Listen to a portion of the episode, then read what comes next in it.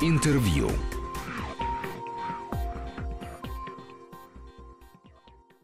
Студии появился Игорь Маржаретто, наш автомобильный эксперт. Приветствую. В Москве урбанистический форум. И помимо того, что именно там выяснилось, что продажи мороженого в ГУМе выросли в 6 раз, видимо, были и гораздо более серьезные темы, которые касаются организации, в том числе и движения в мегаполисе. Да, я два дня провел на форуме, в том числе э, на нескольких круглых столах, посвященных в первую очередь развитию транспортных э, каких-то систем в городе и вокруг. Э, транспорту будущего. И вообще было довольно интересно, потому что на самом деле тема очень важная, которая поднимается. Не зря туда приехали не только руководители многих крупнейших мегаполисов мира, но и вообще какие-то видные политики, архитекторы, экономисты. Тема-то очень важная, и, в принципе, э, то, что происходит сейчас в Москве, подобные процессы происходят в любом из крупнейших мегаполисов мира, а Москва к их числу относится. Сергей Собянин, например, в своем выступлении, мэр Москвы, сказал, что э, формально Москва, может, и город э, с населением там, 15 миллионов, но на самом деле с пригородом 20 миллионов. Это такой мегаполис, а по большому счету, по международной классификации, это называется метрополис, и он объединяет и соседние области, э, в общем, это единый некий механизм экономический с населением 35 э, миллионов человек, который практически четверть денег приносит в бюджет страны. Поэтому э, какие-то очень интересные процессы невозможны без развития. Вот та тема, которая меня интересовала, транспортной инфраструктуры. Много говорили о том, что Москва изменилась в последние 8 лет, что город поехал быстрее, что э, метро очень быстро развивается, что появилось московское э, центральное кольцо, сейчас московские центральные диаметры, потому что э, разные концы области через город свяжут линии скоростной электрички. Много чего интересного происходит, многие дороги строятся, развязки строятся, но при этом интересные вещи происходят. Параллельно с тем, что в городе идут серьезные перемены, вокруг города вырастает такой полис нового жилья в 30 километрах. И это главный вызов для архитекторов, строителей и дорожных планировщиков – как сделать, чтобы э, не было транспортных проблем вот с этими новыми пригородами. И как сделать, чтобы жители этих новых пригородов не рванули все одновременно в Москву работать. Потому что э, строятся, условно говоря, большие жилые кварталы в 20-30 километрах от Москвы, а работа есть только в Москве.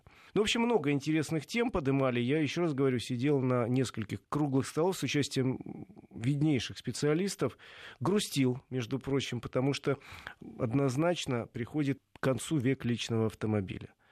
И когда он завершится, вопрос, в общем, ну, нескольких десятилетий. Ну, не, не, наверное, так. Приходит к концу век личного автомобиля в крупном городе. В крупном городе, да, конечно. Мы говорим про крупные города, и это проблема, конечно, не только Москвы, в России, но и всех крупных мегаполисов, и того же Санкт-Петербурга, и Ростова, и Воронежа, и Новосибирска. Потихоньку в этих крупнейших мегаполисах э, приходит к концу век личного автомобиля. Тем более говорили много о том, что, наверное, в России вот такие метрополисы должны образовываться на месте нескольких крупных э, территориальных образований миллионеров э, за счет более тесного установления связей экономических, какой-нибудь, возможно, в ближайшее будущее супергород образуется на Урале.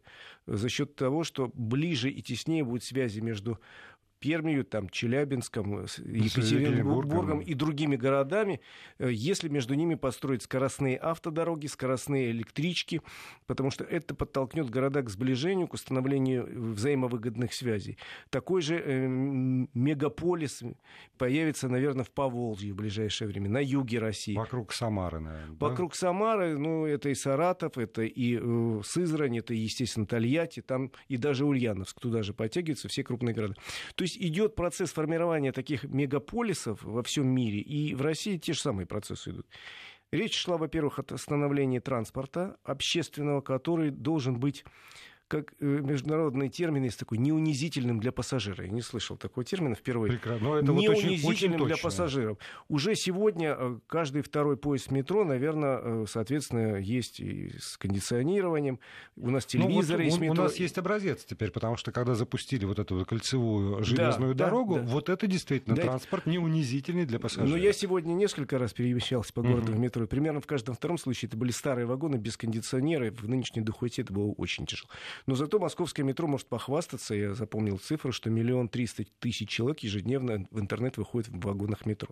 Московское метро, прежде всего, может похвастаться интервалами между поездами, потому да. что так часто не ходят поезда, по-моему, нигде. Просто ну, по, где от, я бывал от, метро, слова, от слова «нигде» в мире, и э, даже ну, ну, по сравнению у меня, естественно, там, с Петербургом или с европейскими столицами, действительно, э, там нормальный период ожидания э, 4 минуты, 8 минут в метро. Да. Да. А здесь э, меньше минуты в часы пик. Ну, что я могу сказать из интересного, что рассказывали? Ожидаем, что беспилотный транспорт придет даже немножко раньше, чем э, планировалось. Планировалось, во всяком случае, уже во многих зарубежных городах у нас пока еще нету. Э, в следующем году появятся службы такси беспилотного, в частности, в Сан-Франциско, Лос-Анджелесе, еще в целом ряде европейских городов. Я задал вопрос, э, такой есть э, Боб Лутц, патриарх автопрома, я с ним давно знаком, он многие годы первым вице-президентом General Motors. И он приехал на этот форум, он приехал как глава независимой уже консалтинговой компании, он уже не сильно не молод. И я ему говорю, а когда вот мы откажемся от автомобилей, вот говорю, мне так нравится, я так люблю ездить. Он говорит, знаете, вот я думаю, что к 30 году, если вы захотите поездить, если вы житель крупного города, только на треке. А жители где-то провинции, конечно, будут еще, но в крупных городах, к сожалению, беспилотники вытеснят, а может, к счастью, э, личный транспорт, личный, будет он весь общественный в той или иной форме, либо это такси, либо это еще другие формы, либо автобусы, микроавтобусы. Но в любом случае появление беспилотников, как там говорят, э, на, в два ну, практически на 90% снизить число ДТП, потому что действия беспилотников по отношению друг к другу можно предсказать. Угу. Вот. Э, и повысить скорость движения, естественно, в городе, потому что парковок в городе не будет.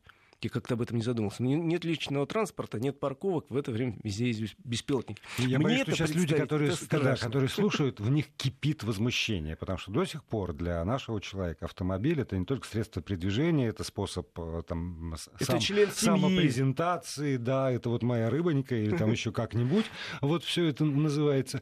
И э, самое главное, на автомобиль, автомобиль определяет для очень многих образ жизни, да. по большому счету. И э, быть сегодня, скажем, сказать, я готов к изменению образа жизни, который включает в себя и поездки на работу, и ребенка в школу там или в поликлинику, и в магазин э, по выходным закупиться, а как без автомобиля, а дача.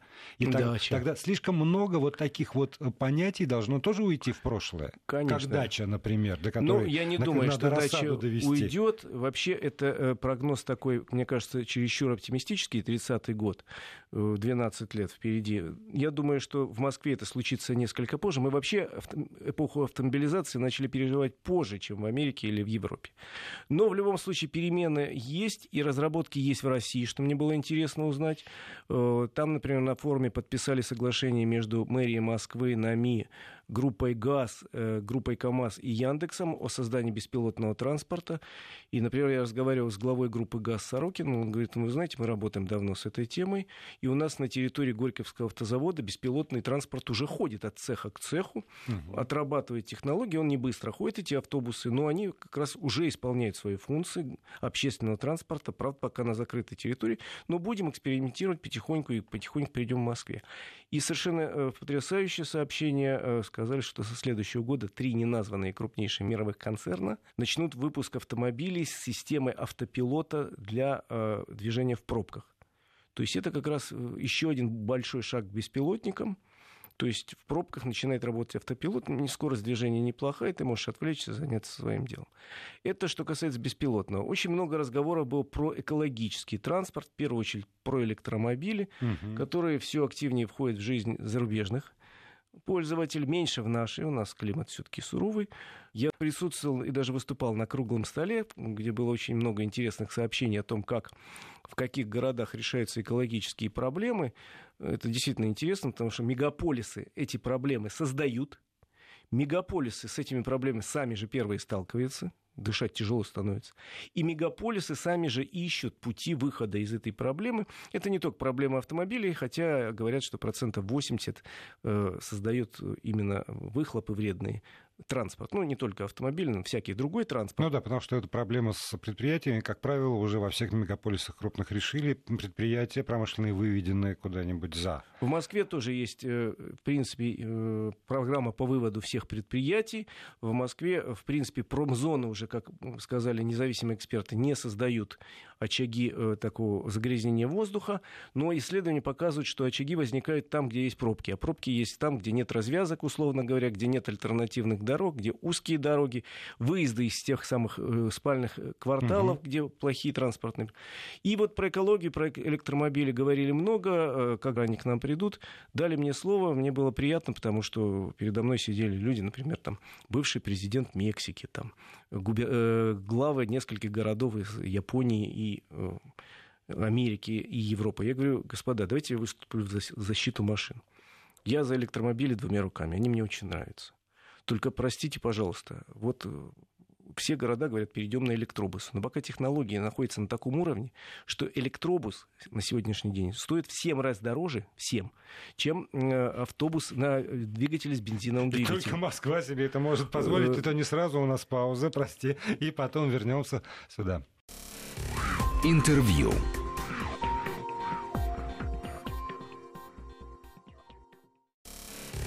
Интервью.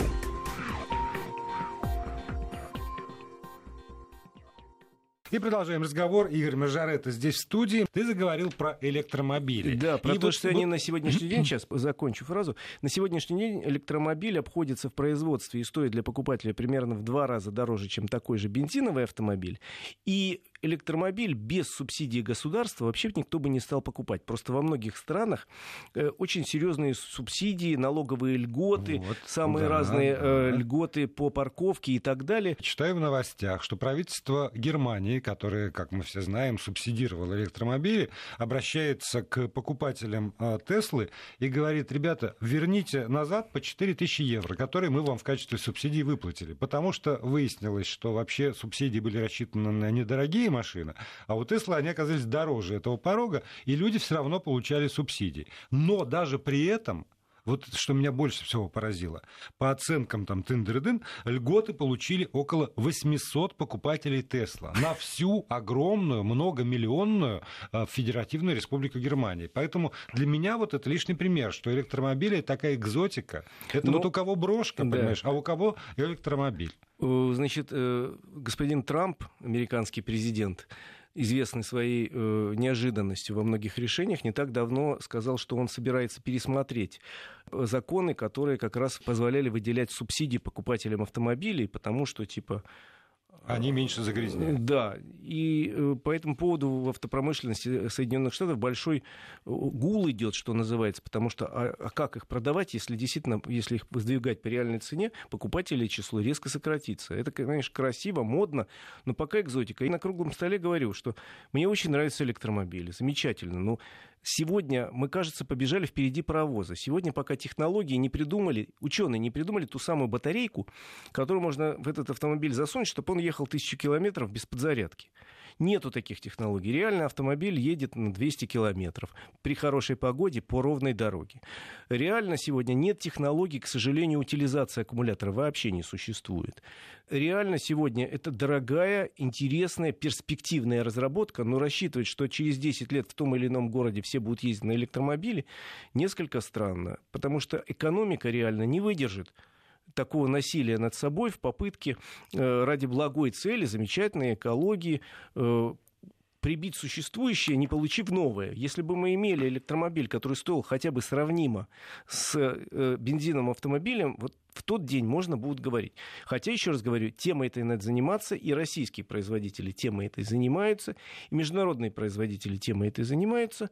Э, автомобили на электротяге – это очень интересное направление, хотя, еще раз говорю, я не уверен, что завтра вдруг не выяснится, что автомобили на водородных топливных элементах куда более интересны.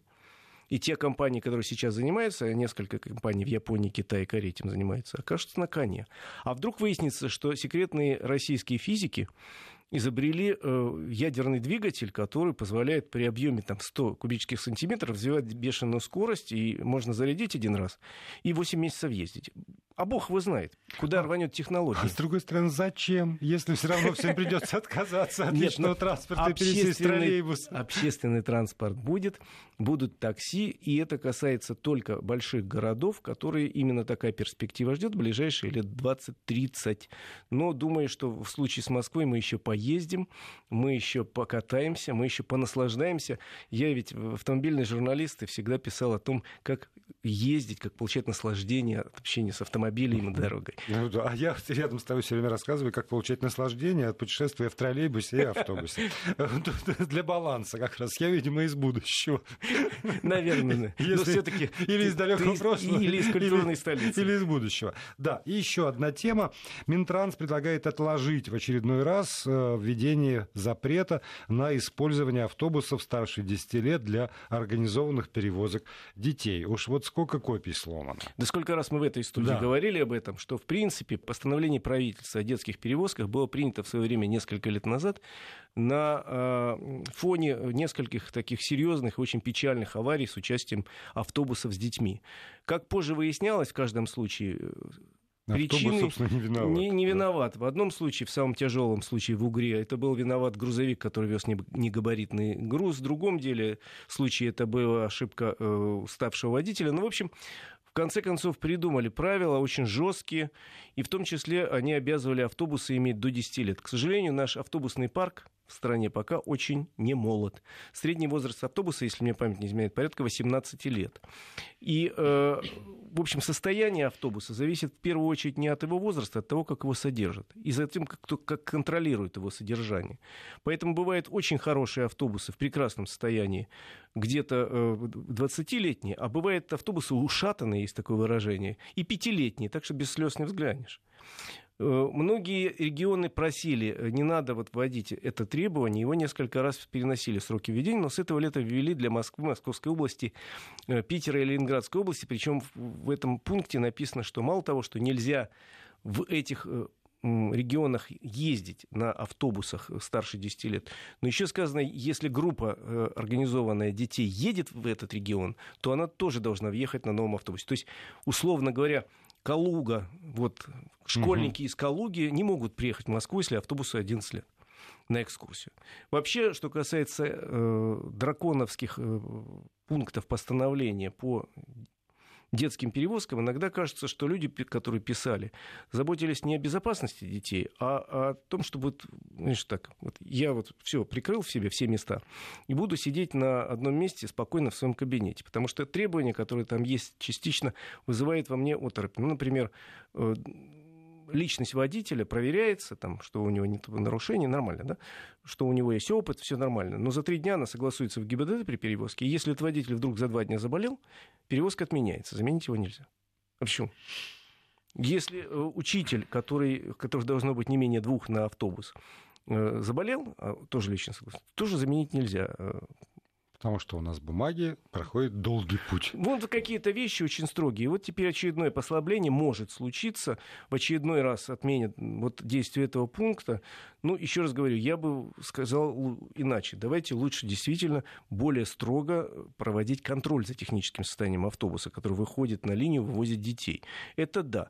Но возраст его в данном случае роли, с моей точки зрения, определяющей не играет при строгом контроле. Тем более, если честно говорить, в большинстве регионов транспорт реально не молодой. И даже в Московской области, как мне объяснили, школьные автобусы они тоже имеют возраст по несколько, там, больше, чем 10 лет, но у них очень маленький пробег. Потому что, представляешь, Московская область, там, какой-то ну да, город туда-сюда. собирает школьников из окрестных небольших поселочков. В день он проезжает, условно говоря, 50 километров. За там, 10 лет набегает 50 тысяч.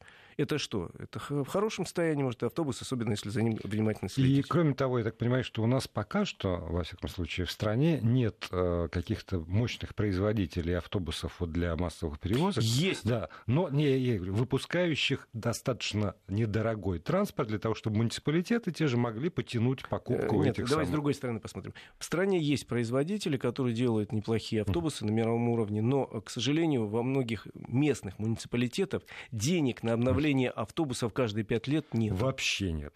Ну вот у нас совсем не осталось времени, чтобы ответить на вопрос слушателей. В следующий раз Игорь Маржарета придет и все расскажет. Интервью.